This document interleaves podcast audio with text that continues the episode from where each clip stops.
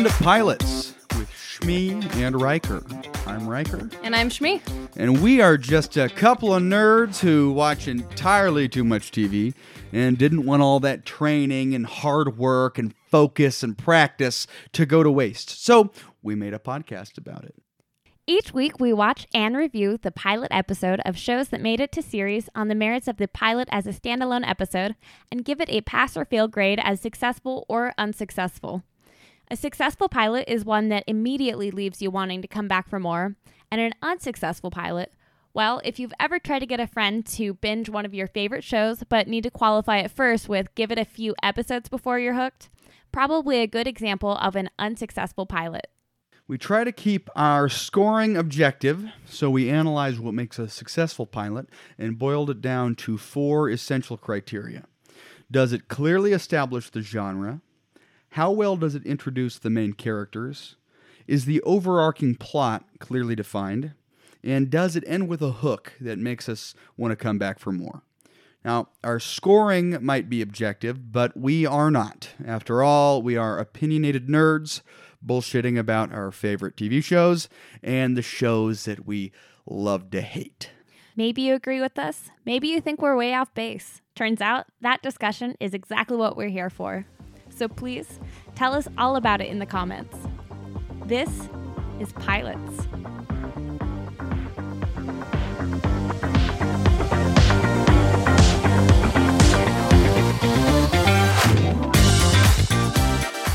Welcome back to Pilots with Shmi and Riker. Um, this week we're reviewing the pilot of Friends. What were your initial impressions? I know that uh, Riker here hated, hated, hates Friends. Well, I mean, that's putting it a little strongly. When I told you I hated Friends, I only used the word hate once. Um, yeah, I think, I, I know I'm an anomaly. I also don't care for ranch dressing. Um, Oh, hmm. Yeah, mm, don't send me any angry letters now. Uh, I I think that this is the most overrated classic show, and I know it's a classic show uh, in history. Mhm. Uh, I just never have gotten it, and I've never really sat down to make a concerted effort to watch it. But just all over the years growing up, when it would come on, because it was unavoidable. oh yeah. It was such a big deal, and anytime I tuned in, I always thought all the characters are dumb, and I just think they all are dumb. And so one of my least favorite things, one of my least favorite sitcom tropes in modern sitcoms, is I feel like there's a, a character archetype of the the character that's the dumb one. You know, the one who's always just pulling faces and saying the obvious thing, and we have a good knee slap. Oh, they're so stupid. So the co- the comedy mule. Yeah, but the thing about this show is, in this show, that is Phoebe, but it's also Joey. uh-huh. I th- I think it's Ross. I understand that Uh-huh. Ross is neurotic, but uh, uh, and probably at times the other two characters, which is Chandler and Monica. Monica. Yeah. Um, which of course they weren't, you know, presented as the dumb ones in the pilot, but I just feel like they're all dumb. So I've never gotten excited about it because I always thought it was a weak premise, a weak trope that it was built on, and I'm the only American that feels this way. But maybe since we've uh, since I just mentioned all the characters, maybe we'll start with characters Sure. on this week. So so what struck me was, uh, you know, in establishing the characters, I thought this was done very effectively. They were all s- established before the you know the intro or before the first commercial break. Uh, you got the whoever was there first. It was Chandler, Joey, and Monica, I guess, and then Ross shows up, and he's all heartbroken and pathetic as he will remain through the duration of the episode and probably will into the rest of the show. Not sure. I've never seen it. Um, that is pretty dead on though. and He's pretty mopey. right, and then Jennifer Aniston shows up, Rachel, uh, in what's really I think the most bizarre thing about watching this back is is how weird it is to see a young Jennifer Aniston. It is weird to see all of them young, but yes, Well, see- especially her. I don't like. I feel like Chandler because I love him the most from the whole Mm-hmm. nine yards and the whole ten yards. Oh yeah, same. Uh, yeah, I love him so much from that, and he he uh, maybe you know obviously he wasn't quite as realized as the person he became, but in this one, he's he's the wise ass. Mm-hmm. Like he's he's not quite you know, the leading man, but he seems to me like the character that he's he's got like a Robert Downey Jr. quality with Yeah. the with the with the dry wit that's like kind of smart in a show full of stupid people. Sure. and uh, uh, you got Phoebe, who's the hippie, who's Yes. all into the you know the the earthy. She's kind of a lot, I will say. I did not like her. I didn't dislike her growing up because, you know, it is a show I watched growing up Mm-hmm. very heavily, you know, watched all of the episodes. Um, and I just kind of felt like they made her really ditzy. yeah, Um, I'd say so. Yeah, like that they they very much make made her kind of you know the dumb one. She's the other character. Mhm. Um, yeah, just if there's a way to be weird, she's that way. Um, Like she gets all the scraps. yeah, It's like here's here's this one's just whatever we need her to be. Like she'll be dumb, she'll be the hippie, she'll be maybe maybe she's too much of a mutt in terms of the character like type that she's yeah. fulfilling. I think they just make her an oddball, like to the point that it's it's a lot sometimes, like that it's like Unrelatable. unrelatable. Inhuman, yes, like not real.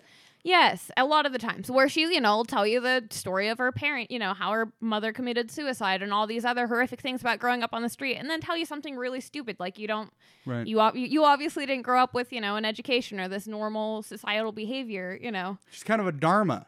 Yeah, that's exactly. See, that's a show I love. Do you like I Diamond love Red? Oh, okay. We got to do that one Yeah. one of these days because I binged the hell out of that and I love it. Maybe we do that one next. Wh- Where is that at? Do you know where that's at? Hulu is where I watched it most recently. Oh, awesome. Yeah, Okay, so you have uh, yeah, I agree with everything you said about about Phoebe. Phoebe. Yeah. Uh, and how does she fit in with everybody else? Because the other two guys, Chandler and Joey, are neighbors. Um, I'm not sure that I that was as far as the pilot's concerned. That's the only connection that I understand that they have to Monica because it's a Monica's house. So Monica's sort of the center of gravity of the show Yeah, because she she's the one with the sitcom house. Mhm. You know the the million dollar uh, New York City apartment that if it was real, like none of them would be able to afford to live in. yeah. Um, but how does Phoebe fit in with these super people? don't remember. That is something that through all of my rewatches never sticks for me, and I don't think that. I mean, I didn't notice She's that it just came a up. friend. In, yeah, she's just a friend. Uh, Do in we the know where she lives? Do we ever see where she lives? In Eventually, yes, episodes? we Okay. do. Yeah. Like way out there eventually, or just it wasn't clearly established early on. I mean, I don't know that you see inside of her apartment early on, but like you know, she ref- that she lives with her grandmother, I think, early on, and so they refer to that a bit. And then, um, you know, when she eventually moves out and becomes roommates with one of the girls, they follow that. Okay. Um. So, uh, we, we kind of hit everybody real quick. Um, Joey. Uh.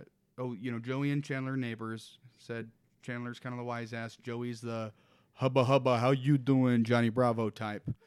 Um, pretty boy actor that is also an idiot. I actually found out why Joey was so dumb today. Like, I thought it was hilarious while I was reading through. To- so it was directed by, uh, hang on, it his name is James Burrows, um, and he's known for directing Cheers. And as he read through the pilot script, he said that he really liked the script, but he felt like Joey could be dumbed up a bit.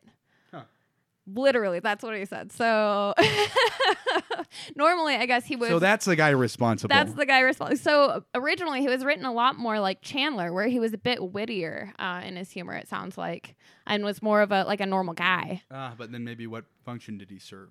Yeah. So they kind of needed, uh, you know, that duo where he's like the smart ass, and then Joe's the Mm. dumbass. So there's always someone to play off of for those jokes. Is the chemistry that actually ended up being anyway. I don't know if that was the intent. Right. Uh, so we establish. Oh, and then jo- oh, sorry, we miss Ross. Ross, Um, yes. because as much as like the story seems to be about him in the first episode. Oh, and we got to do Rachel. So, okay, so we're not done yet. So uh, Ross just had a divorce from his Mhm. lesbian wife, and he's all broken up about it. And he gave her everything basically, and has nothing to show for himself because he's weak and pitiful. yeah. Okay. And uh, in comes Rachel, who just had a divorce. Uh, no, didn't have a divorce. Walked out on her wedding, uh, and is a total basket case in the first, you know, few acts that we see her. Uh, and she is, which I didn't realize before. I've seen the pilot once, and it was a long time ago, and I was comforting a sick girlfriend, so it was in a different context. Um, so I didn't remember much of it, but I kind of I kind of knew the skinny. So I started saying this earlier. I, I didn't make it out of my face. Rachel or Jennifer Aniston, looking at a young Jennifer Aniston was really notable to me. Everybody looks younger, everybody Mm-hmm. is younger. She was so bad in this, I think. I mean, she's Yeah. ju- she sounds like she's acting. It sounds like high school theater Mm-hmm. where she's just always up here all the time. Yeah, the I'm a shoe thing definitely kind of hit me and made my stomach kind of ugh. Yeah. like I didn't like that. I'm a shoe. I'm a shoe. I'm a shoe. But say I want to be a hat, Daddy. I don't need your money. Oh, but yes, maybe I do. Uh, and I didn't know she was a spoiled rich kid. So we get to the end of this, and I don't like anybody. I kind of like Monica a little bit by the end of this. Monica was uh, like the only stable one who's like, okay, I run a nunnery for for slow people, um, and uh, so she was kind of the the one that I found a little bit compelling. I guess I really am partial to Chandler. I feel like I'm if I'm anybody, I'm a Chandler in real Oh life. yeah, same. And, uh, Split between uh, Chandler and a Monica because I'm also are? a little neurotic. Oh yeah, for sure. Like the I'm definitely done the you've got to click. If you don't hear the click on your markers, then there, it's not all the way shut and it'll dry out your markers. I definitely anytime we're playing a game and you need a marker, so I'm like that didn't click. Can you just with the lid?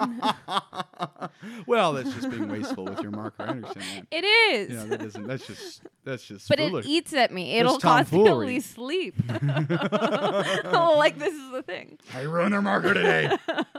But you're more of a Chandler. right. So I, I guess I like Chandler. Well, I, I didn't hate Joey. Um, so I, I thought the characters were established effectively. Mm-hmm. However, they made it pretty clear early on, which I never knew this. I thought that was interesting because I know that uh, you know Ross and and Rachel. There's a story arc across the show, which is not relevant to our scoring. We just score on the pilot. Sure. But knowing that there's a romantic arc, they established that in this episode very clearly, and uh, and yet I find them both so undesirable as people. Her with her, you know, daddy warbucks thing Mm-hmm. going on, and him just being weak and pathetic in general. I just like these are the two that I'm supposed to be rooting for. Like, ugh, that does nothing for me. Anyway, talked for a while. What do you got? That's fair. I will say, um, I think that the Ross and Rachel story is much less compelling. I definitely think the interaction between The definitely friends. yeah. I mean Chandler and anyone else in the room, honestly. Yeah. Um Phoebe su- does surprisingly well playing off of other characters. Like all on her own as a character, she's kind of she is very dumb, but she definitely elevates other people's performances like when she's with them. Oh, she's a good wingman. She is. She's Okay. very funny that way. Um I really liked when um No, she makes in in looking like the dumb one, Yeah. and so clearly being the dumb one, she makes all the other ones look less dumb. Like Well, if you were to take yeah. her out of it, it'd be like, "No, this is a really stupid group of people." I, I just I appreciated her directness. the uh oh I wish I could, but I don't want to. That was so funny. Yeah, I love that line. Hey, wh- what was it? You gonna help us move or something? oh yeah, do you want to help us move tonight? oh, I wish I could, but I don't want to. yeah, I want to use good. that. Uh, yeah, she's a pretty strong character. Like surprisingly, I Well, she's think- weird in real life too. Anytime is. you see her, it's like, man, she's so weird, and you just get the sense that that uh, she was perfectly cast in this weird role Mm-hmm. that I feel like she might have also had a lot of um, liberty with. Yeah. Like, play it up. It's a long running show. Enjoy yourself. She's weird. You're weird. Go for it. definitely. Yeah, So uh, that brings us to the genre. genre. one of the elements that we score on. Of course, little quick reminder: uh, we score on how well the characters are introduced, how well the genre is established, uh, if the overarching plot of the show is clear, and the hook at the end of the show. So, uh, number two is genre.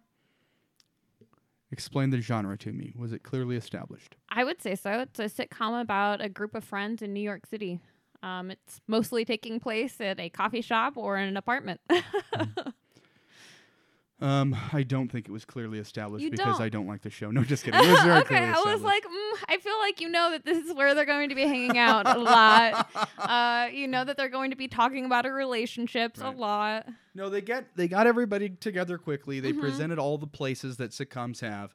You know, here's the here's the public place that we go hang out at. Here's the apartment that we go hang out. Here's at some other apartment so that there's some other set that we go to.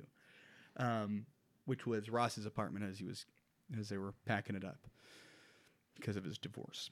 Um, but yeah, it's really simple. It's uh, you know, we did How I Met Your How I Met Your Mother last week, which is why we're doing it this week because it's the same. It's kind of the ensemble the cast. same yeah, it's the because at the time too, the '90s, it's like you had family shows or you had friend shows. Mhm. You know, Seinfeld was a friend show, kind of loosely. Yeah. I guess I've heard the producers say none of these people actually really liked each other. really? undesirables and hung out together.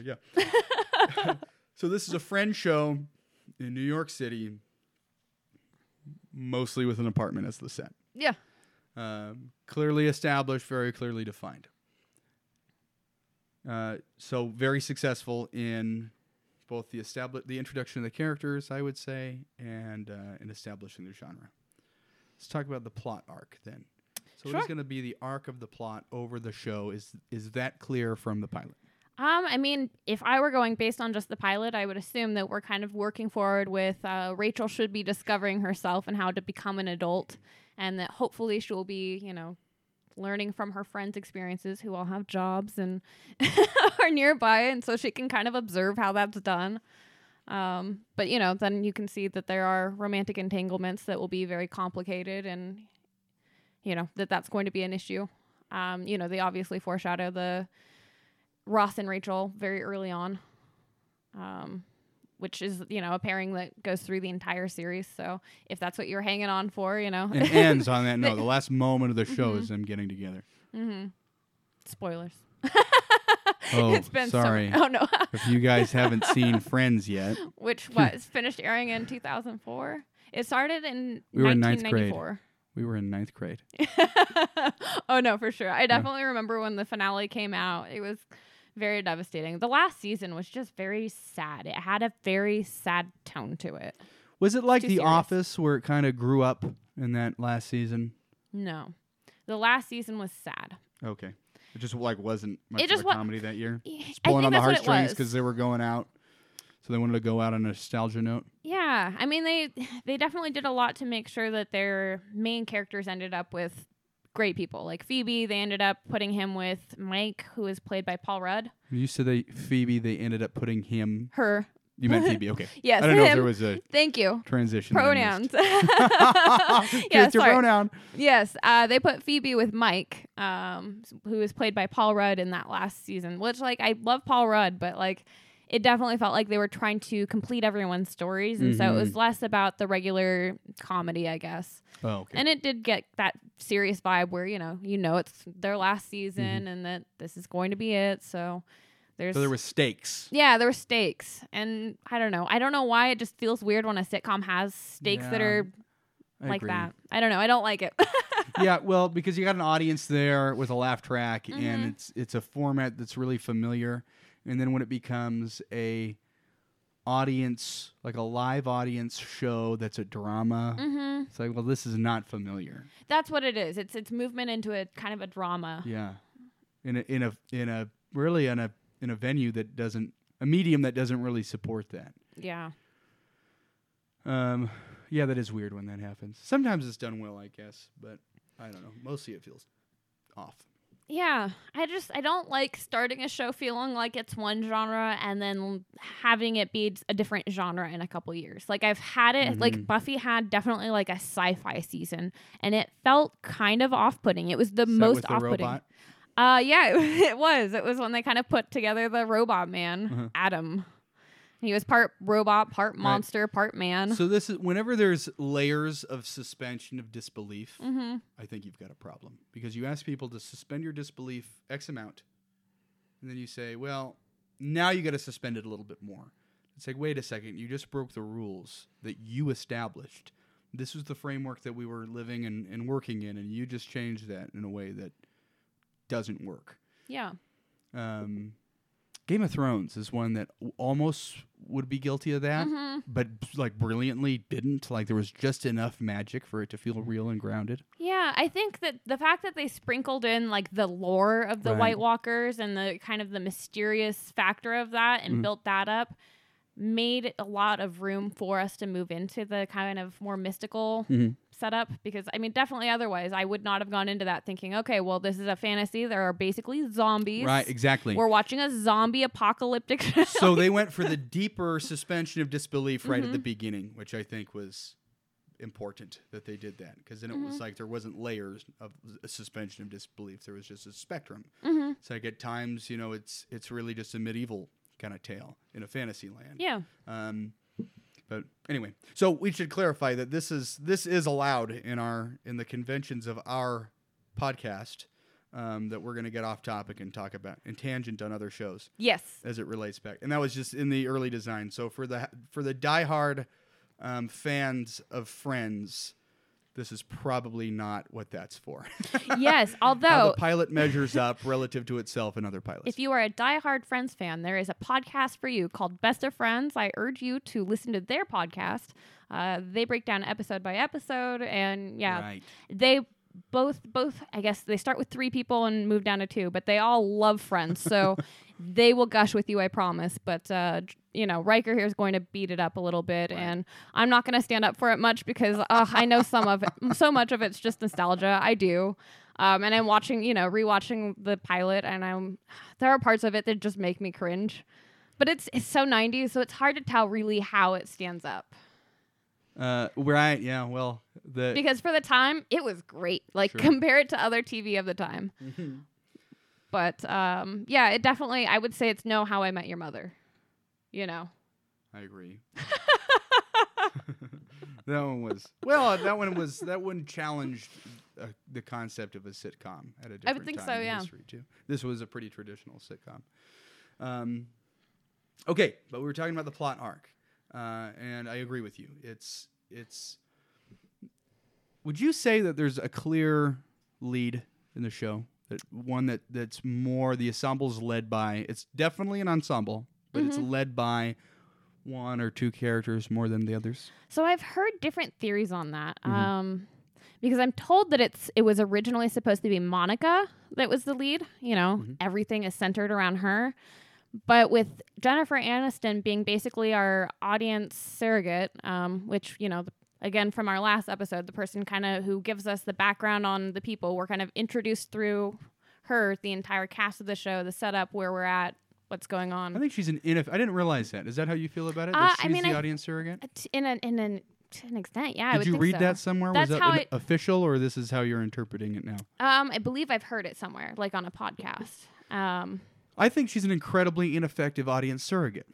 a- and that may be, yeah. Okay. Um, because I think she's just supposed to kind of inform how everyone knows each other. But yeah, I don't think that she really does that either because that's more of a Monica, and everyone's, you know, hey, I live right across the hall, you know, like. Right. Because I feel like the only one that I a little bit relate to at this point. I know I said I was more of a Chandler, so his wit appeals to me. He's definitely an Mm-hmm. Yeah. appealing uh, actor. He's, He's an the reason to appealing talent.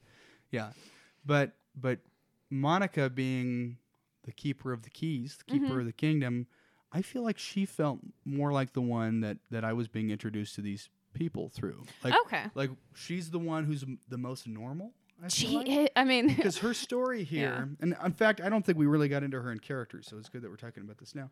Um, her her story in this episode is the date that she's got with Mm-hmm. the guy that Paul the wine guy. Paul the wine guy who feeds her a line to get her to sleep with him, which is which is a really weird line to feed somebody. I've been impotent for two years since I had this really bad breakup. So I guess he's the sensitive guy that she wants to fix or whatever, and then finds out that he uses that line with everybody, uh, and that he has regular sex, in fact, Quite sexually active. and that it works just fine. uh, so, so she's got a, a fairly, um, she's kind of got her own story in this one. Where, yeah, she's the only one who's who's got a story that's unrelated mm-hmm. to um, the rest of the characters, and that's her date.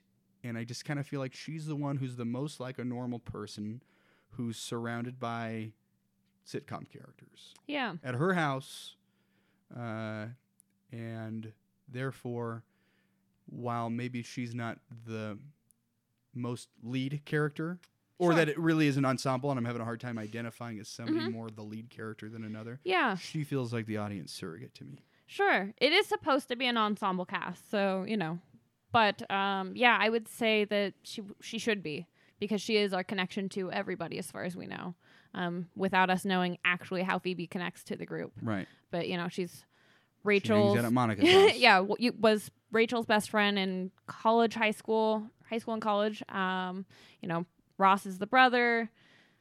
Um, I who is always- best friends with Chandler. Um, Oh, and best Joey, friends with Chandler. Mhm, Oh, and then. Joey just lives across the hall. So oh, like with Chandler. with Chandler. Okay. hmm So yeah, I can't remember it, and it kills me. I can't remember how Phoebe plays a part in it, but it does seem like the cast really does revolve around Monica. And like I said, I believe it was supposed to be written that way, but anyone who watches it is thinking that you know Friends is about Rachel and her love with Ross because you know they're it's the Ross and Rachel. Do you think over time that that was became the case? Did, does Um, Monica feel like because it, after a while it's not her apartment anymore, right? Uh briefly, it's not her apartment. Oh, okay. I mean, By like the end of the show, is at her apartment? Um, no. At the end of the show, they move elsewhere. Like that's kind of like the final thing that they they're moving out of this apartment. Okay, but whose apartment was it at the by the end? technically, I think still her grandma's. No, she didn't inherit it. Monica. Yes. Okay, so that remains her possession throughout the show. Yes. Okay. All right, sorry. I don't know if I was really Semantics. It's on. important. well, maybe it was, and it ended up not being important. Um, so okay, so her role doesn't shift in her relation to the other characters. I guess is what I'm getting at. Even though I, it sounds like the Rachel character becomes more prominent, and the Rachel Ross dynamic really kind of pulls on the heartstrings of the longtime viewer. so I guess I don't Question understand mark. your question. yeah, I'm like, where's the question in there? This was coming back to is is I mean because to me this is a true ensemble. Like not Mhm. anybody really Sure. seems to outrank anybody else, and they had fairly equal screen time. You know, uh, Joey and Chandler kind of come in as as a duo, so there's not really anything one does independently at this point. yeah. Um, Phoebe's kind of got one liners and doesn't necessarily have a, a story in this episode, Mhm. but Yeah, she really didn't. She tagged along on everything in Right. this one. but it's just the first episode. And I feel like the first episode, it's really clearly an ensemble, Mhm. and it's not like it's not like there's one character that is more central than anybody else. Monica is, to me, the surrogate for the reasons that we've described. Absolutely. Okay, and Yeah. that's kind of how the show always is. Everybody's always so. got something to do and has a f- kind of fair share of screen time. Mhm. Okay, um, just curious. so, all right. So the the arc of the of the show. You're right. By the end of this episode, it's um, Rachel's integrated in the friend group, Mhm. and uh, will be needing to grow up over the duration of the show, or at least for a portion of the show, as we just sort of carry on with life, Mhm. observing these people, and you know, hanging out with, becoming friends with this friend group. To me, that's the plot arc. Yep. But you know, just simple sitcom stuff. We're not going to vary much from from what we've established here. This is kind of the format, and this is this is what it's going to look like for the foreseeable future. Yeah. Okay. So that brings me to the hook, which is uh, Rachel and Ross might have a date at some point in time. And for you, that's the hook. To me, that's the hook. Okay. What's your hook? Um, I mean, so that's that's definitely. I mean, if we go off of what you and I have previously discussed, Mm-hmm. which is what it kind of has within the last, I don't know, ten seconds of it, then I would say absolutely that's the hook. That's not what made me want to watch more, though. It was definitely seeing her grow up and figure out Getting a job. getting a job. Yeah, the Ross redemption. was Mm-hmm. a little bit of redemption. Okay. Yeah. So I know that that's supposed to be the hook. Um, and I think probably the first time around I watched it, that was exciting for me. Because, you know, young girls, we love romance. But uh, I think that, yeah, that's, That's a good point. That's a good point because I found her her whole persona so unbearably unpleasant. Mm-hmm. Trust fund baby, basically. Uh, no skills. Good for nothing. Now needs to learn to be an adult.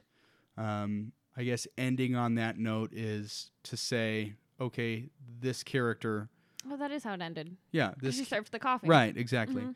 This did you make it or are you just serving it? I'm just serving it. Okay, we'll drink your coffee then. if she made horrible coffee earlier. Oh yeah. So then maybe that is actually the hook. Yeah, to your point, that might be the hook that that uh, this this character will will find redemption. It, we're seeing it now, so come back and and see how she grows and see how the friends continue to relate to each other. Yeah.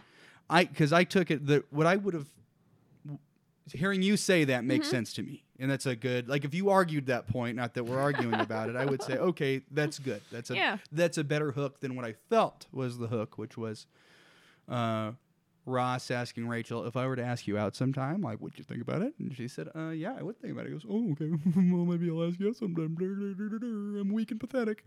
Uh, and then we Yeah, end that was terrible. yeah, and then we and then we end with that because I felt like that's saying like, oh shoot, this is a romance. You got to come back and see what's happening. And I'm thinking, I do not care to see these two idiots get together. Yeah, good news. There's not a whole lot of it, honestly. It's like uh, it's definitely will they got won't they for nine years, It's right? a slow burn. Their time together when they are together is pretty brief and intermittent. How's it compare Um, to Pam and Jim? Oh God! I mean, nothing PB&J. touches Pam and Jim. That's what I wanted to hear. nothing touches I, Pam I and wanted Jim. to make sure that was the case. yeah, no, theirs is the truest of loves. Mhm. So in that case, I don't think the hook was effective in the in okay, pilot. that's fair. Yeah, I think uh, of the four items that we score on, uh, and I'm going to repeat them just for the sake of Mm-hmm. getting consistent at this, for the sake of, of our show. Um, pilots.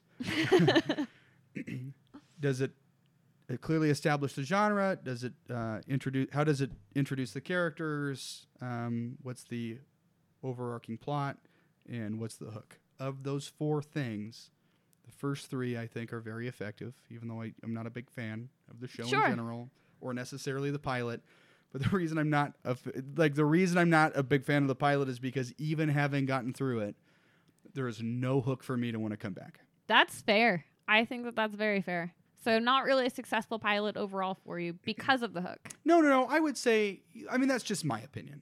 I would still say it was an, a successful Mm-hmm. pilot. I don't want to say just because I have a, plus I have a preconceived idea that I don't like it. Like if I had a Okay. sentimental quality toward this show, I'd probably like it. But honestly, this was a show, this was the kind of thing that my mom would watch, watch Mm-hmm. a lot of shows like this growing up. My dad watched the news constantly and he was always irritated with her that she just wanted to watch trash all the time. He would come through and be like, "Ah, oh, what's this bullshit on again?" um, so I probably had, as a child, I was probably malleable in a way. I'm obviously as children are, but I think I think my dad might have impressed upon me find uh, stupid sitcoms like this distasteful. But then again, I think he's probably the reason that my tastes are what they are because I don't like it. like, I really want to be able to say here, I've been biased. There's nothing wrong with it. Actually, it's awesome. I'll start watching it. And I just don't want to do that. I'm okay with that. I kind of do feel like it's one of those things where it didn't it's not ageless, timeless. It's not Mhm. timeless. So it's it's definitely a 90s show. Like Right. I mean even that in the first episode there are things where I'm like, is that okay to say? That's fine. We're talking about lesbians. Okay, this is fine. Okay, are they doing anything weird about it? Like I don't know, especially with Joey saying stuff. I don't know. You know he's going to say something very politically incorrect Right. and I just navigating that. I mean, Mhm. and it's definitely dumber not as fleshed out characters as you have now i feel like now you have a lot of depth to your characters Mhm. like even barney and how i met your mother who is kind of the joey character Totally. of how i met your mother 100%. um he's still he's got a background to him like he's smart he's got a job you know how, that he takes care of himself he's got a whole other life outside he was of kind this of whole orphaned thing by his father Mhm. and made him a douchebag. yeah he's got a real story to him that makes you understand it Right. whereas You forgive him for it. yeah You, feel sorry for him, like when you realize that it's it's the dad. Yeah. That, that abandoned him and he doesn't know who his dad is and thinks it's Bob Barker and has this fake idea of who he is relative to that. Well, and then there's the um the woman who was saying that she was going to the Peace Corps with them and then, you know, left him for the suit guy.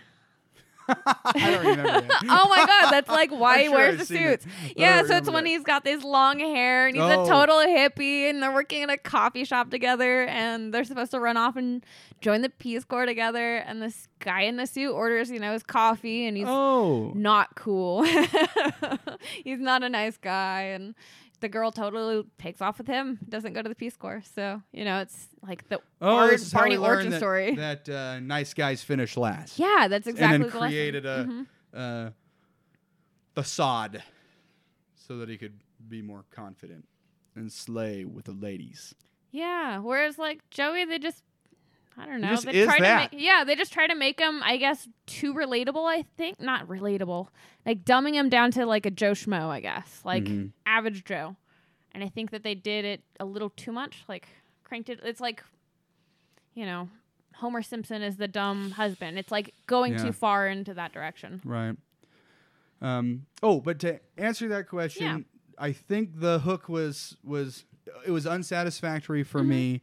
Um, on the whole, you know, just because the one area was muddy and I thought ultimately weak. That is the hook. Yeah. I don't think it was an ineffective show, but I think that's why, you know, we, we've talked a lot when we talk about, you know, because we built this our show here, pilots around How I Met Your Mother as Mm-hmm. the earliest nugget of inspiration, and and when we were talking because we almost did a gold standard scoring method which we couldn't understand that made no sense to us. Although this time around, I have to say I'm missing that scoring. I'm like, well, this is worse than How I Met Your Mother, but I still like it, so I'd give it a no. But here's the context for it, right? Because the scoring system, the scoring methodology, I don't think worked. Um, Mhm. Oh, but, yeah. but it It's still that's why we relate to How I Met Your Mother a lot. But when you said to me, "Well, How I Met Your Mother," when I was trying to understand what is a gold standard, which I thought I knew but didn't know, um, you said How I Met Your Mother. We're not saying it was the single greatest. I whistled when I whatever that sounded on the mic. We're not saying that this is the single greatest pilot of all time. And it occurred to me, oh yeah, I guess it's just it's that it's good. It's that it's effective. Uh, it's that it satisfies these four criteria. Why it's a good pilot. yeah. You look at Breaking Bad, and every time I think, okay, what's the greatest pilot of all time? I keep coming back to I really think, but I don't want to be a stereotypical white person and talk about oh Breaking Bad is the greatest show ever made. Have you seen Breaking Bad? You know how those white folks get. Um, but but uh, it's that one I always think, man, that stands in a category by itself. Because every time I get through that, I just want to keep watching. And that's when I've probably seen that pilot more than any other because I always try to watch the show again with girlfriends and they don't stick around long enough. That's and I get the next and I gotta start the show again. So now I'm thinking, forget them. They can start wherever I am and I'll, and I'll just watch the show again. Anyway. So when when you look at that, which I think uh, obviously it's a newer show, so maybe it's not a fair comparison, but in terms of the plot, in terms of what they accomplish and how they channel uh, challenge the the medium of television, Mm-hmm. I think that is in a category on its own, and this is like so okay.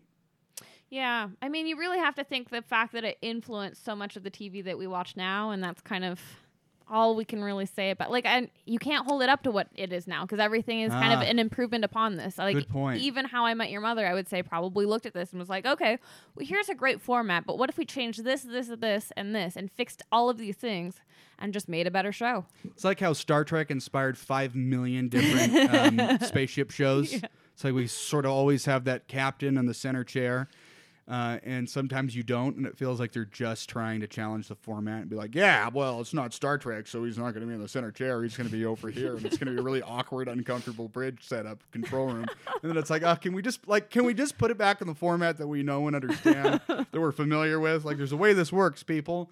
If you source that back, it's like, oh yeah, that wasn't really a thing before Star Trek was doing that. You look at this, uh-huh it's like it totally probably set, became the gold standard of its own Mhm. for a friendship uh, series. Because one that I mentioned to you as we were watching it just you know tonight, uh, New Girl. yes I was surprised how much I felt like it had in common with New Girl, uh, which I like a lot more. oh yeah no However, New Girl also has some lows that are i- hardly watchable because it's so juvenile and stupid. Oh yeah, there are times where Season it's three, a lot. man, that was a long slog. I don't remember season three specifically. yeah, nobody but- does. well, I mean, you know, I'm just saying that I binge so much TV that like I can't look at it and be like, oh yeah, no, season three is where this happened. It's like I don't where know her and Nick get together just to be broken up a few episodes later. It's like, oh, oh, so that's annoying. jump the shark on that a little bit, don't you think, guys? I do hate that. Yeah, I really hate when they finally get the people together and they don't know what to do with them. So Mhm. then they break them up again to cause more conflict to generate more story. Yeah, Right. it's very weak for me for sure. Because then you know that that's still a central pull of the story. So it's like that's that's the best we that's the best we had. I think Jim and Pam on The Office are one of the few relationships where you see the people together, actually together in the relationship, and it's still good. They still have material. Because normally they have to break the person up, Yeah. or, you know, one of them has to be unavailable. I mean, they did the slow burn, don't get me wrong, a long, slow burn. But even after they were together, they kind of still kept that romantic tension, I guess. Yeah, that was so good. However, It there was. was a couple seasons where Jim and Pam really disappeared from the show. Yeah, that's true. But and it was a shame because I, I feel like one could feel it. Mm-hmm. Um, and it's you know so it was when they they had kids at that point and the and the Jim Harper Helper. Halpert Halpert Mhm. yeah Jim Halpert um, the Halpert family just didn't have that much to do but it was notable but but you know what to your point if they did break those guys up at some point I think people would have felt really cheated by it Yeah. because the beauty of it was kind of the the pure and innocence of that love Mm-hmm. and not innocent in a in a childlike way but like it's just this sort of untainted perfect love that they Yeah. have for each other Absolutely. um and to take that away i think but see that's the point they just didn't take it away it always feels like a cheat when they take it away like here's a here's a fake out they're getting together no they're not because weak writing Mm-hmm. because we didn't think that one through nobody talked about it Oh, absolutely. It's like what you were talking about last time when they want to have somebody get pregnant for the, you know, the Oh, story of God, I having the, hate the, pregnancy. stories. But yeah, so they want to do that with the, they want to see what it's like when you finally get together, but then they don't know what to do with it. Right. It's like, well, fuck, we wrote that in already. How do we write it out? All right, well, let's we'll break and, them up. and it's such a big commitment that they're making as you know writers and TV Mhm. producers. And in fairness, I'm not and have never been a TV producer, although it's my dream job. It's my dream job. All the dream jobs, the thing I've only ever wanted to do most of all was be a showrunner for a Star Trek show. And then I could just die. Like I could get, I could do that, and I could get to like the last season, and we and we complete the story, and I could just sort have a big heart attack and just fall down dead and be like, that was my whole dream realized. anyway, I'm not that though, so I'm only qualified to talk about it because I've always imagined that, that. So I don't know what they're up against when they're making these stories. So I don't want to insult the writers for a creative process when it feels like it fails, especially in an old school TV show where they're just making shows constantly around the season. They got deadlines and they have you know studio pressure and they have um, you know just general exhaustion from making the show so long. So you know maybe that happens where they write themselves into a box, but I think very ineffective still every time it happens. yeah. Uh, so I t- I had said mine that I thought it was a somewhat effective pilot. Did you clarify? I would say that's pretty dead on. The nostalgia definitely rated it much higher in my mind. I definitely remembered Rachel being much better in it. The shoe thing, God, every time it gets me. It's terrible. It's so terrible. That scene makes me hurt. I'm a shoe. I'm a shoe. I'm a shoe. But what if I don't want to be a shoe? I'm just like, oh my God. Like, I just don't care about her argument. You know what I mean? Yeah. It's just, well, it's just so it's such a stretch. It's like it's such a long stretch for a joke. mm-hmm. And it's like, guys, there wasn't really a joke in there. Like it wasn't like it was. It's Yeah. only funny if the dumb character trope, Mm-hmm. being a dumb sitcom character, is funny, and I don't think it is. Yeah. I mean, it, it may have been novel at the time, which made it give it, you know, gave it a little extra laugh. But uh, yeah, it's definitely not. It's she's not a very intelligent character in in that scene, especially, Mhm. and it's just it is frustrating. And she went on to be. I mean, I like Jennifer Aniston as Mhm. much as the next guy. I think I think she's awesome. And I think she adds a lot to the rest of the show as a whole. Yeah.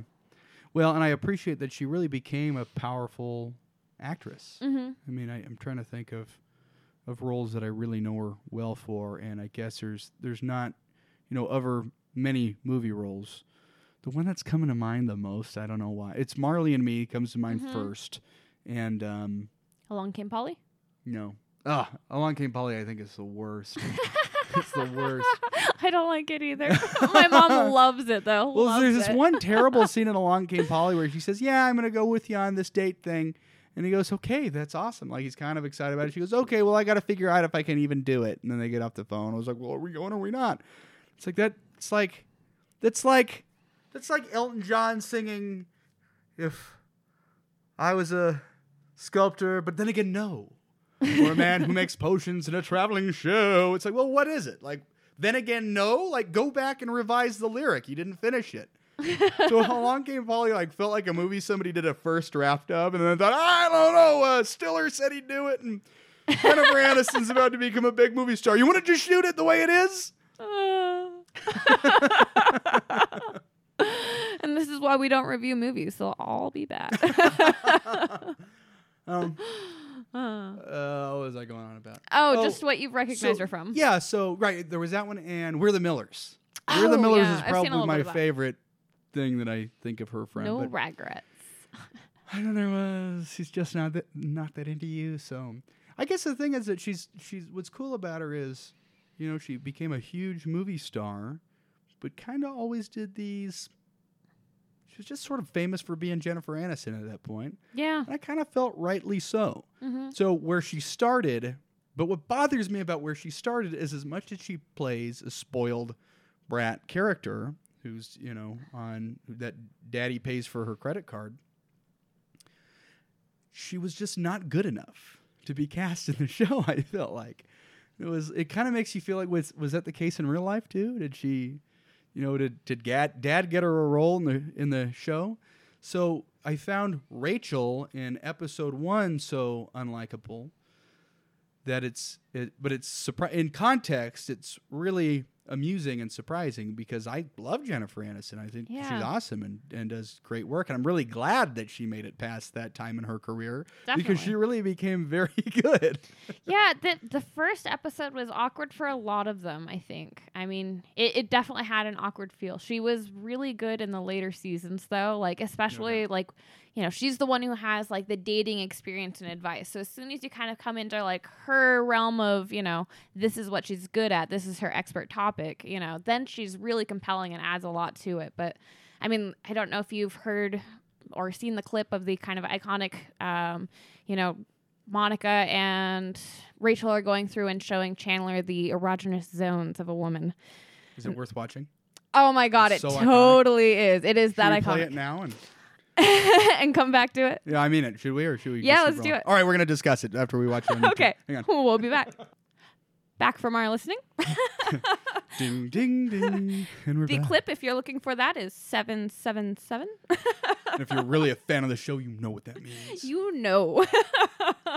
So, uh, Jennifer Aniston was really that was Monica's scene.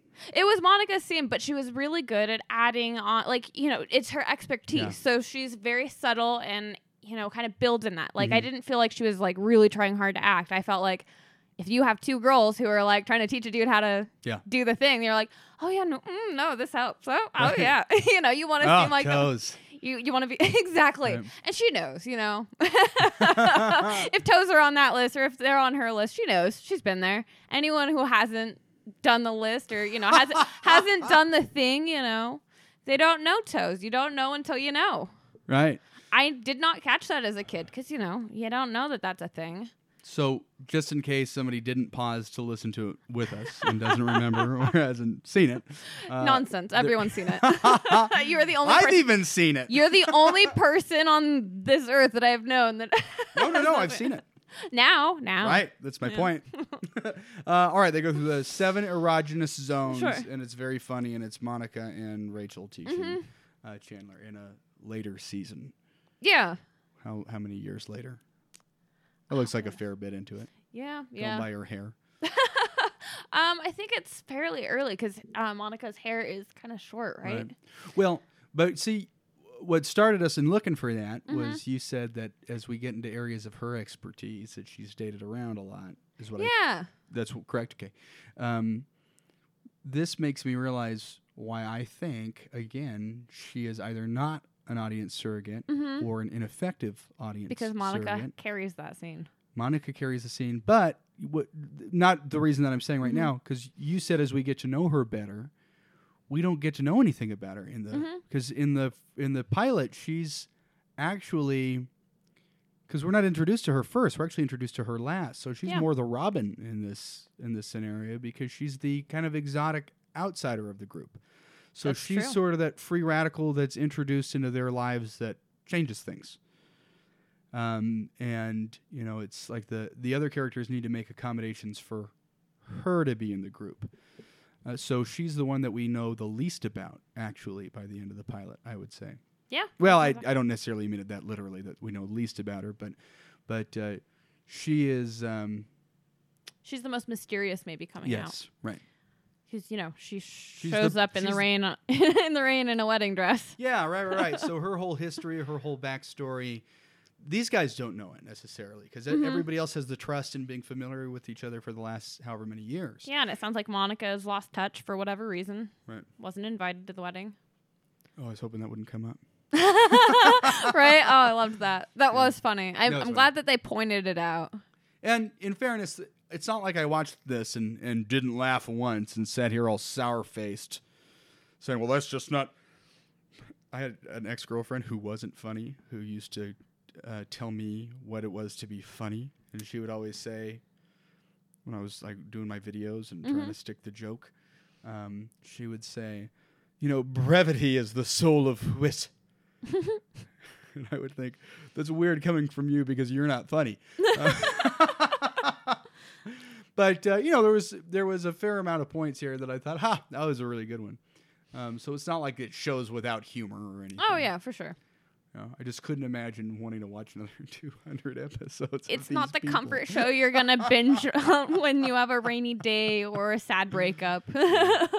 Which this is the go-to for many people who go through anything devastating. You know- it's crazy. When I did see the pilot, Mhm. um, I was I had some other ex girlfriend. I think I've talked about all of them so far. no, I had some other ex girlfriend that uh, she woke. She had a night terror, and she grew up in a uh, in a strictly Jehovah's Witness household. So it came with a very mm, demonic feeling for her when a night terror happened.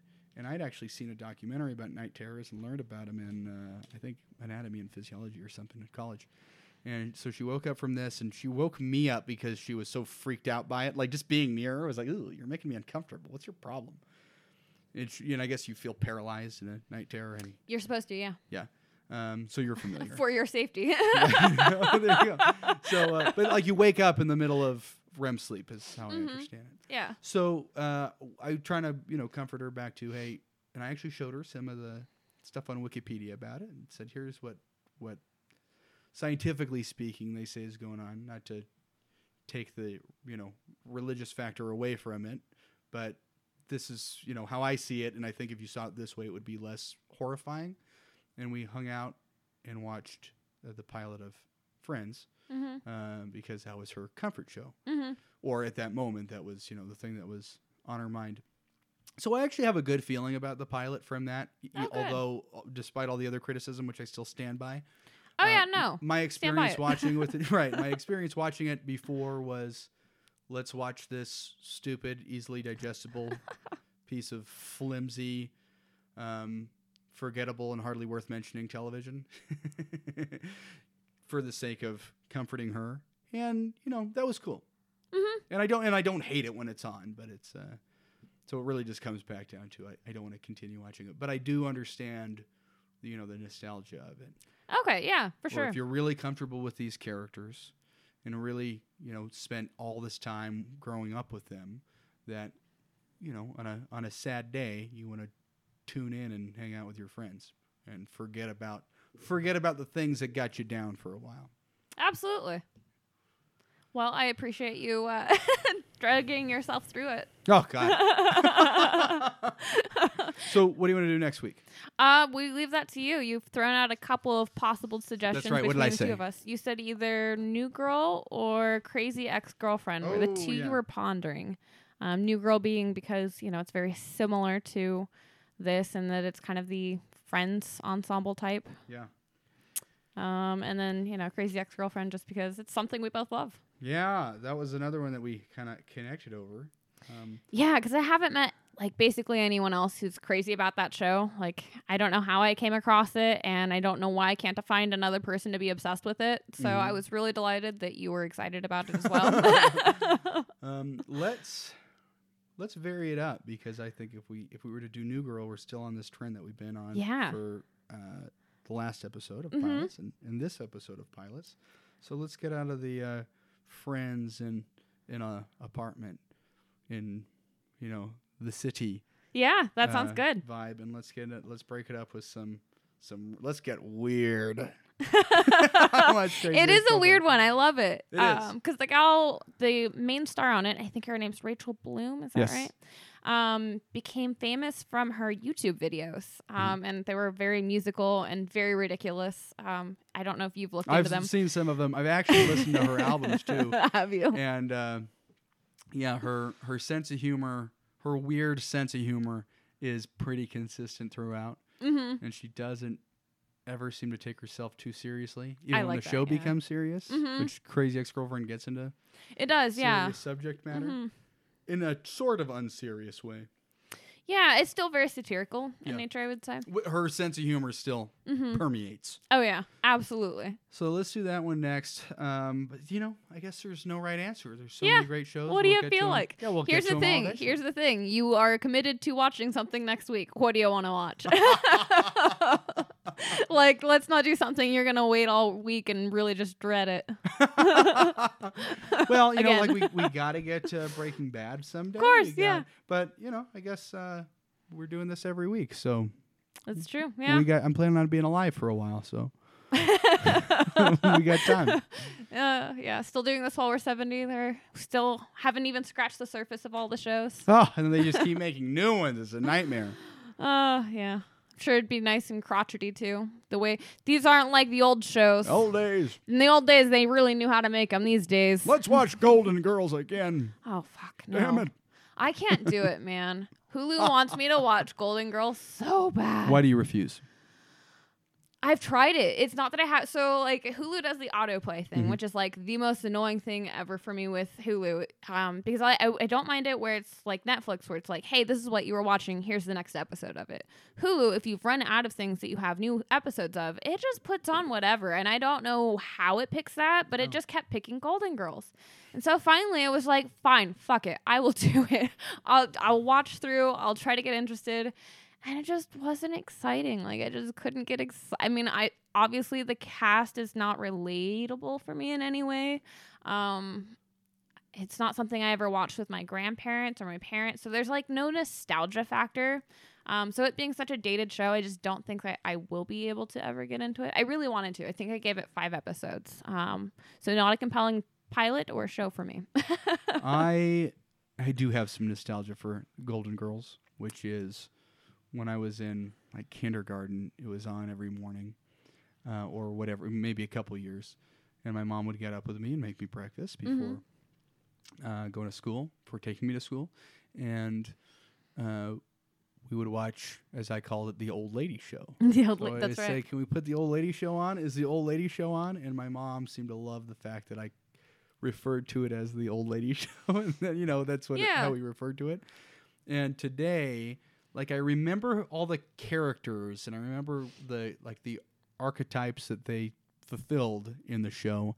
I'm not sure how many like plots I specifically remember. Mm-hmm. So I, I, uh, you know, might be more familiar with it than I think. But it so it's a mixed bag for me. I have a nostalgic feeling about it, but I've all the times that it's been presented to me when it started trending like five years ago.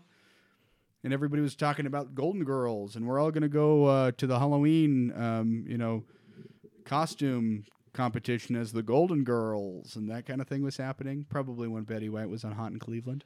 Possibly, yeah.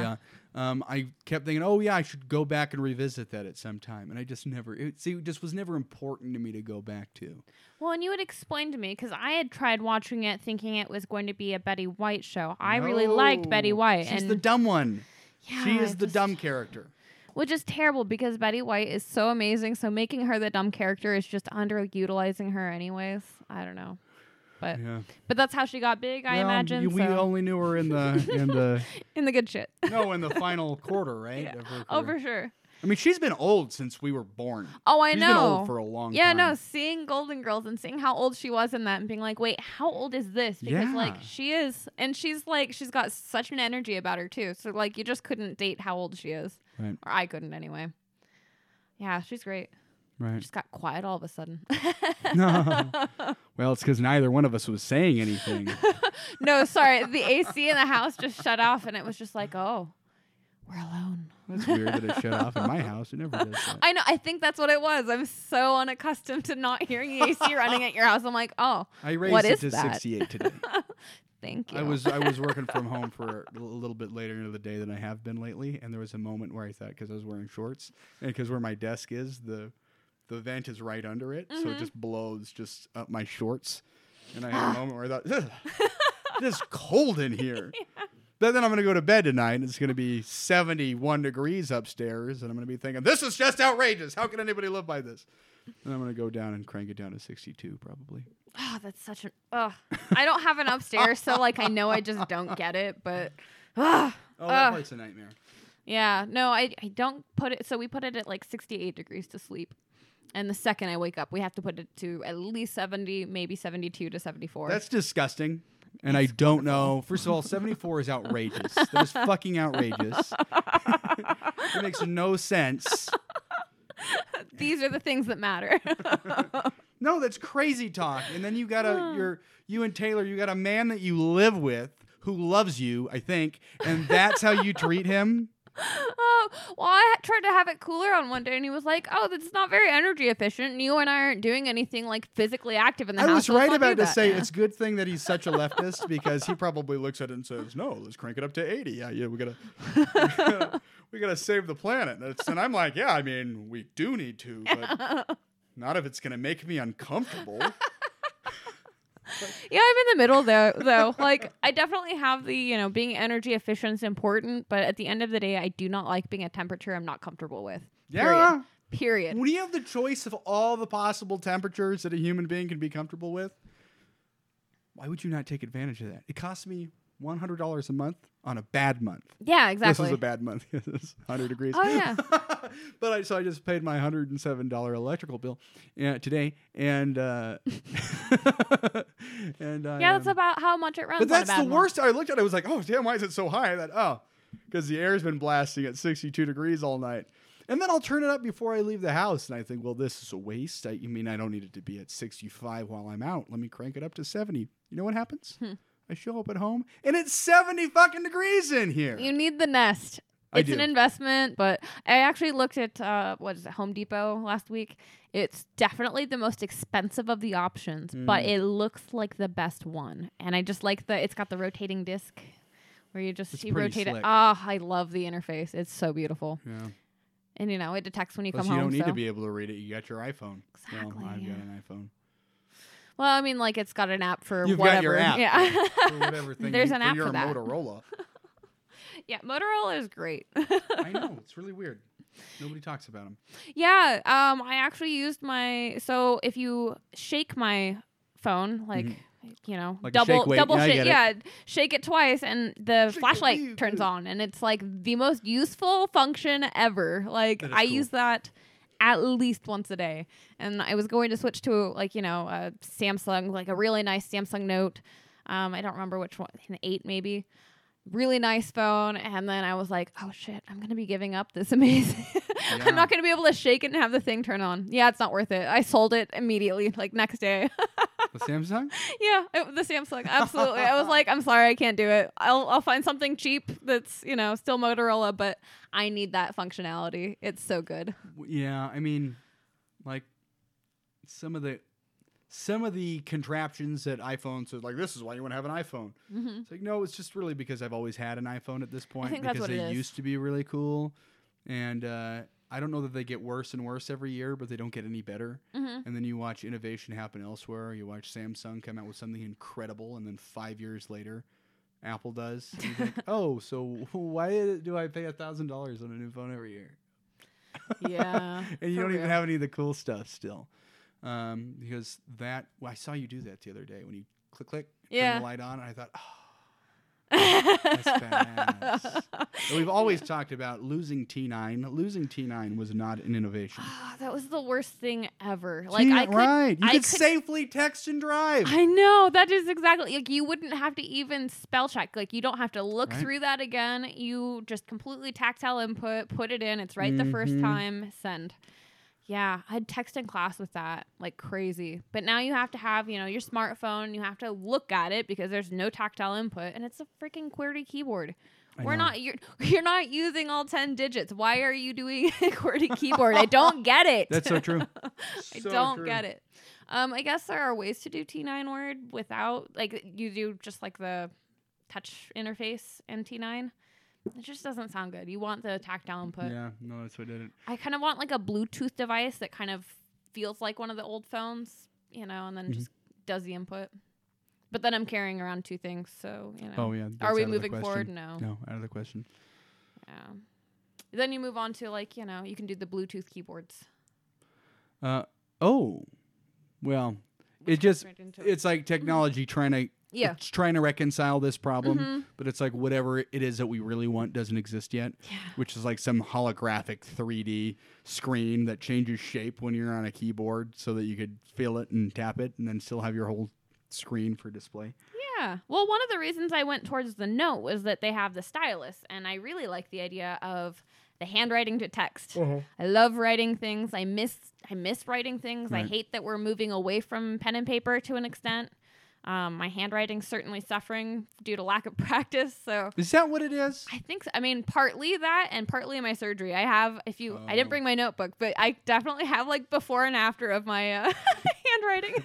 I learned in college why uh, why physicians have such terrible handwriting. Because they do it in in a hurry or what? It's because they spend 10 years in college, like drinking through a fire hose, trying to write stuff down like this. and I was serving tables at the same time. So I'd be in college taking notes on stuff. Like, I got to just write this as fast as I can. So everything, you just kind of write everything. And I called it my longhand. Like, oh, yeah, I know how to write in the longhand. Um, so it was just like as many letters as I needed to recognize it and then a scribble. Yeah. So I used to have really nice handwriting. And I look at it now and it's like I don't take enough time anymore with oh it. yeah. But, you know, I, I still. I'm I always always have a thousand notepads, so I'll never stop taking notes Taking notes, necessarily. yeah. But but uh, but you know they're just for like jotting ideas down. You never, I'll never read them again. Oh yeah, no, it helps you memorize things to write it down. Only like it helps. study. Yeah, exactly. I have to say, every time I see your handwriting, it makes me like, damn it, I need to practice my handwriting. I look, I'm, I'm, you know, going backwards on my my handwriting here, Oh. regressing big time. If I slow down, I think I still got it. But no, it's just gotten sloppier over the years. It's just very scripty. Oh, oh thanks. Yeah, I'm definitely jealous. there was a time that my handwriting was decent enough that I really wanted to make like a font out of it. oh wow. Um, but now that's definitely not the case. Like I write something and I'm like, mm, well, that's upsetting that I wrote that in pen and can't take it back, but that's fine. Oh yeah, when you got like a beautiful line of like, oh, every, I'm I'm I'm feeling it today. Mhm. Like I am on point. And then you misspell a word and you're like, well, fuck it. or something just comes out funny, or you're and you had this weird drop like under Yeah. the line, and then the word looks like wavy. you you squished a you letter try in to too fix much. it, Yeah. and then you make it worse, and you go, "Oh, this is a nightmare! I got to start over." yeah, two of your five letters are bolded because you just want to make sure you can tell what they are. Yeah. Which no. you still could because it was still readable. You just didn't like the way it read anymore, and nobody else will ever read it. But like, let's battle with ourselves over this because this word wasn't perfect on here. Absolutely. Yeah, I randomly like I've, I've noticed that my spacing's not consistent. It's like sometimes I just won't move my hand over and so some will get squished and then some I'll sometimes I'll move it over too soon and so it looks like there's a space in the middle of a word and I'm just like, well, oh well, this is why I type. if somebody needs it, it will be typed. Right. I uh, I think I've told you this before, but I wrote myself a letter when I was living in California, coming back here to go to PT school, um, or to go to school and then to become a physical therapist, which didn't happen. Just I don't. Sorry, spoilers. Um, but I wrote myself a letter, and I said I wrote on it, "Don't open ever," hmm which is wh- uh, always what I write on letters, no matter who I'm sending it to. I just Don't open ever. yeah, and then everybody always opens it. Nobody can follow instructions. um, it's just too tantalizing when you read it. It's like, don't open ever. Oh, adventure time. We're going to go on a quest to find money uh, or whatever it is. Um, anyway, I read the letter like 10 years later, and maybe eight. I don't know why I hype it up. I'm exaggerated. Like eight years later, I read the letter because I was in a transitionary time in life. I was kind of having a rough time. I thought, you know, I think there will be rainier days ahead, but I'm going to read this letter. It was written for a rainy day. Let's check it out. And I typed it. I thought I wrote it out, but I typed it, and I was really disappointed with myself. I was like, oh, wow, that was really fucking lazy of you, young Josh. That was really lame. Way to put in no effort at all. Double spaced. and I read it, and um, and I was like trying to hype myself up, like, hey, remember the mission that you were going back home with, and remember what you have to accomplish, and remember these great ideas, and that you're awesome, and you can do this. And I read it and thought, wow, that was incredibly lame and not helpful. You idiot child. Like, is that really what you came up with? So I r- hand wrote myself a new one for 10 years from now. So I thought, well, I'm not going to cheap out like young Josh cheaped out. I mean, young Riker cheaped out. oh no. oh, the illusion's ruined. Anyway, so I wrote myself another one, and I basically said in that one, "Hey, I hope when you read this, I sound as dumb to you now as past Josh did to me today." and that none of these issues were as big of a deal as I thought they were, just like they weren't 10 years ago now that I read this nonsense back. But the point was that I hand wrote it, and there was something way more special about that. Yeah, no, the handwritten note's nice. Um, it's funny. My mom went through some of the old things that you know you, you just keep as a That parent. keep, yeah. Yeah, um, and one of them was like, uh, you know, we got in trouble, and so my mom gave us a writing assignment as a result. It was like we were fighting amongst the siblings, and so we had to write something that we'd love, we'd about each other, something that makes us upset, and something we'd change or whatever, you know, something like that. Mm-hmm. You know, you can see my brother's handwriting, which hasn't changed since since like grade school. Uh, you know, and then you have Lauren's handwriting, which is very artistic, and you know they write really nice. And mine's absolutely on a computer with numbers and Bullet points. bullet points, and yeah, I'm going to rationalize why I feel fondly about you. yeah. See the bar graph below. Generated this pretty quickly in Excel. That was absolutely my personality type. I'm like, all right, well, I'm not gonna write this down. I went to a charter school. This needs to be official. Uh, yeah, well, so I grew up with technology always. Like my grandpa, you know, put together computers when I was really young, and so he gave us the first computers that we had, just something he threw together. You know, he taught me how to torrent.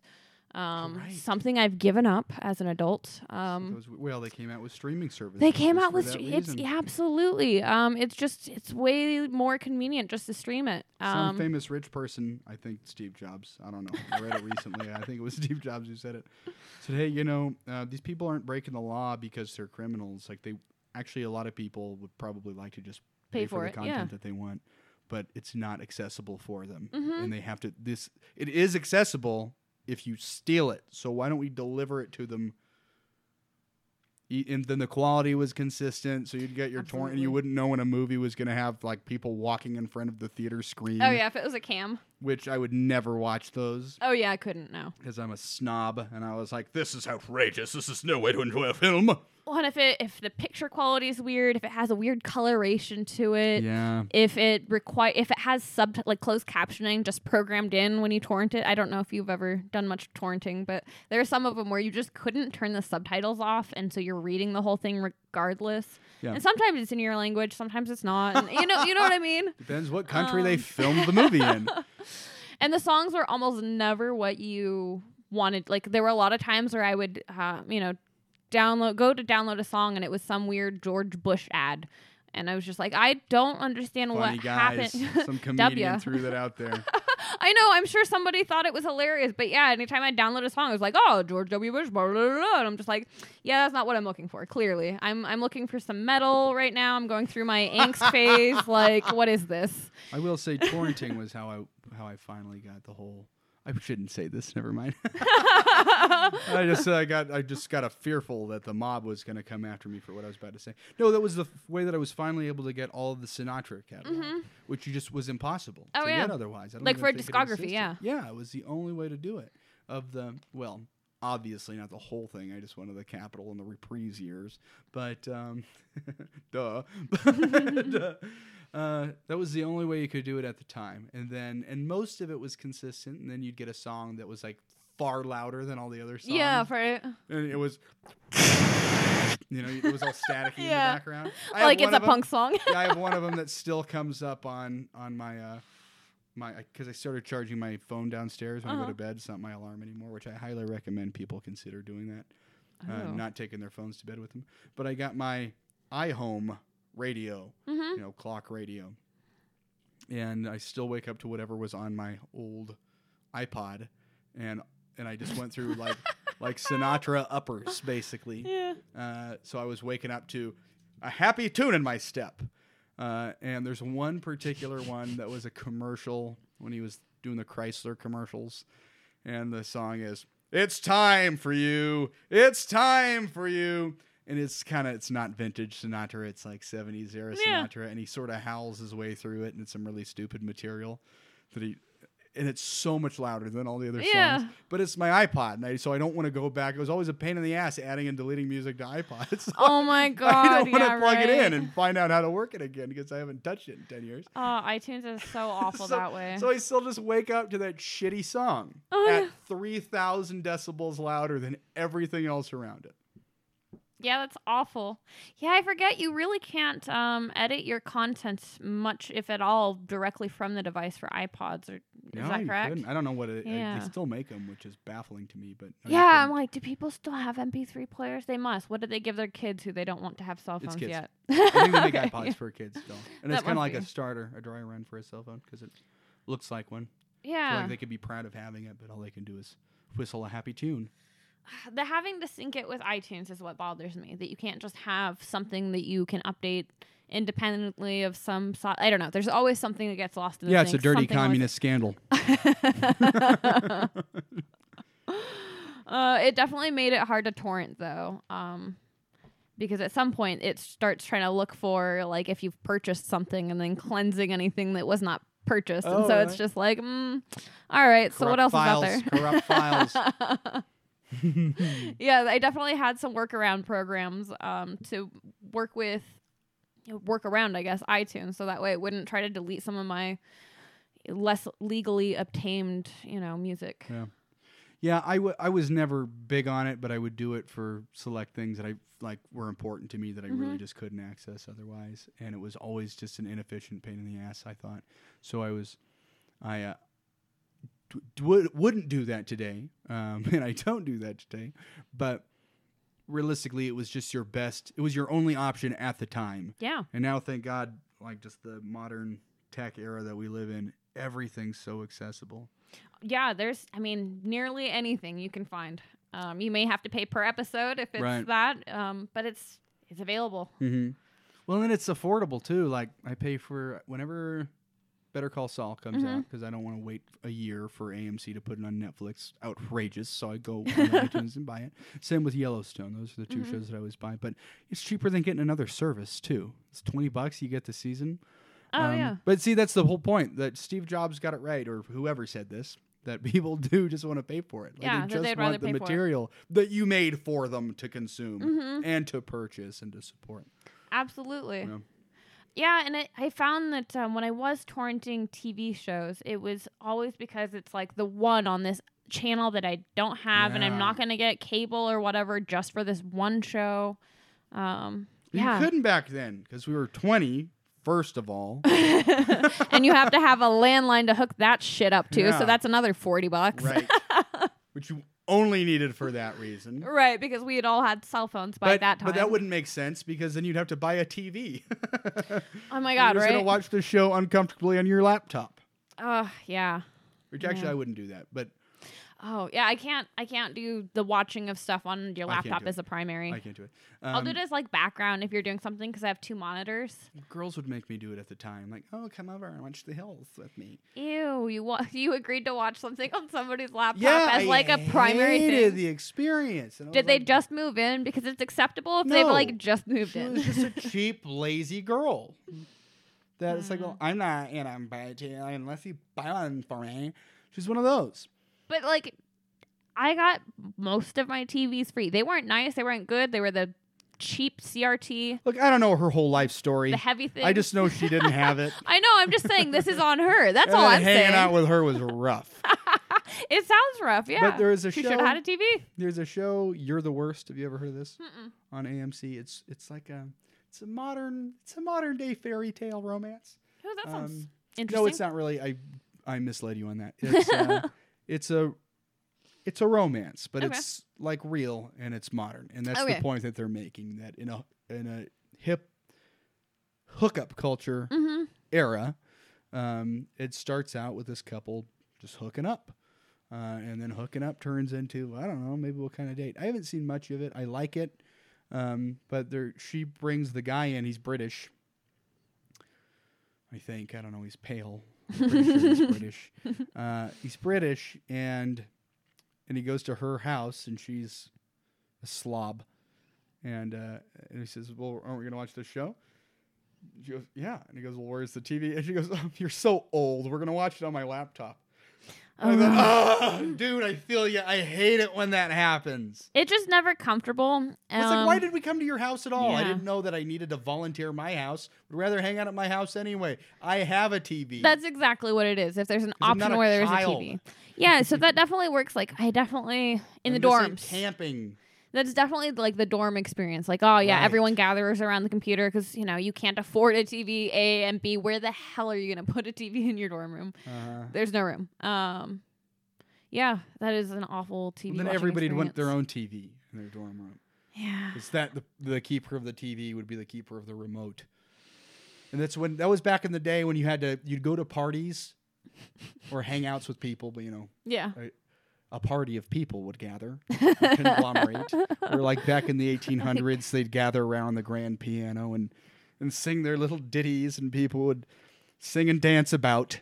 Um, and then in our time, we would like go to parties to watch YouTube videos. Oh my god, wasn't that the worst? That was the worst. That was absolutely what happened, and it was people would. It was at the very beginning of like um, mirroring your screen, your whatever's on your phone. So Mhm. people would scroll through on their phone and be like, "Okay, here's the next one. Here's the next one," and they just kind of set you up one, one after another. And it's like, okay, so this is what we're here to do. That's back when people used the queue on YouTube. yeah, And I was like, oh, oh, oh, look, if I press this button, we just have a playlist of videos. that'll go on and on and on and on forever or until my wrist gives out. Mm. Fortunately, I masturbate a lot, so I got a real strong wrist. And then you'd have to watch them hold the phone up and watch this video like the whole night. And that was the entire. And then the next one starts, and the next one Mhm. starts, and you say, "Hey guys, can we like do something else?" yeah, I definitely was not a big fan of the here watch this YouTube video. I mean, I don't always hate it. I won't lie. I don't always hate it, and I found Taylor, i my boyfriend Taylor, is one of the few people who we've been able to do the YouTube video thing, like the back and forth, and not have that be annoying. Mhm. And I think the trick is really just literally switching back and forth who gets to pick the video. Otherwise, you get bored of that shit, you know? It's just Yeah. like, oh my gosh. But then you can kind of influence the direction that those go because you're like, okay, well, I'm.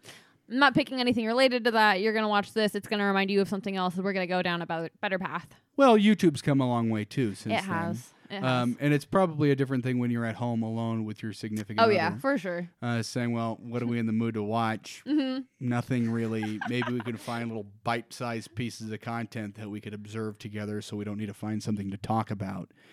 And Oh then- no, we really like the lip the lip sync battles. well, I didn't mean it Yeah. in a negative way. I just mean when people have been in a relationship Oh, for a sure, while. yeah. It's like, what's a new thing we can experience together? oh for sure. But back then it was like it was like the camels. Carl, that kills people. I'm like camels. What are you talking about? yeah, it was, but it was early YouTube, so a lot of it was like fat kids falling. Like, do you want to watch fat kids falling for two hours? Here, look at this YouTube video I found. Here, look at this. You here, this one's with this little cartoon guy that jumps around a lot. It's like, all right, I get it. We just watched like seventy different shows in the last hour and a half, and we're still gathered around your computer. Like, this isn't the super greatest time that I've ever had. Now it's TikTok. Oh God, You don't have TikTok. no, I don't. Have But- you ever gone down the TikTok rabbit hole, like just gone on to the website at all? Uh, I, I had it for a minute, but Mhm. then they started talking about China, and I thought, well, look, I'm not actually paying attention to the story, but I'm also not using TikTok. So before I make a bad habit out of this, let's just get it while all I know is China. um, the thing about TikTok that a little bit bothers me a lot is that it was around for like three years, and then quarantine comes, and everybody's using it. And I Oh, thought, yeah. what kind of dirty, what kind of dirty communist lie is this? And maybe there was something to that, but it just It just inspired a lot more content, I think, and that people were so bored that that's just there Oh, that- became think TikTok it was an challenges. Yeah, I think so. Um, that Like was, it was just a budding medium that was waiting. I would think so because I definitely know my brother has shown me like years ago. He would show me those things, and he just watched a bunch. Of, like I don't understand short form storytelling at all. Like mm. I just it's not my my thing. That short form entertainment is never been like I'm never going to be like yeah I'll read a short short story. You know I want like an actual arc to something. I want something of more Right. substance. It's addictive. It is a rabbit hole. it is like crack, and you will not realize that you will spend three hours in front of this thing. Uh, TikTok is the Vine of its time. Yes. And That's I what it was before. It was did Vine. love Vine. Did you? Well, Vine was, I think, already going out by the time I found it. But I Oh, was yeah. in college and I was studying, and I would need like to take a thirty, like a thirty minute break. It was Mm-hmm. just something dumb to watch, or a five minute break. So you'd look at, I would find best Vine compilations, and uh, and I showed them to my dad at one point. And I thought he was super not going to go for this, and that led to Russian vines. Russian vines are crazy. Yeah. They do crazy stuff. I, I never got into Vines. Like, Oh. so TikTok, I'm very new to the whole TikTok. Oh, you broke your pencil or what? or did you just stab yourself? I don't know. Something just happened. I think I I cracked a little end of it off. Oh, well, bummer cats. Um, Um, I gotta respond to this text real quick. do, do, do, do, do. Uh, all right, well, that went for a while. That did, and we went on uh, some not so movie related tangents, but you know, now you know a bit about us, who Shmi and Riker are. Our real names are hey, just yours, man. Mine is still a secret. identity still under wraps. Yeah. Um, cool. all right. Well, we'll be back next week when we review the Golden Girls. No, just don't kidding, do it to kidding. No, no, no. We we'll do that later. Uh, we agreed to Crazy Ex Girlfriend. We'll do That's Crazy. Ex Girlfriend. Awesome. Well, catch you next week. Thanks for coming.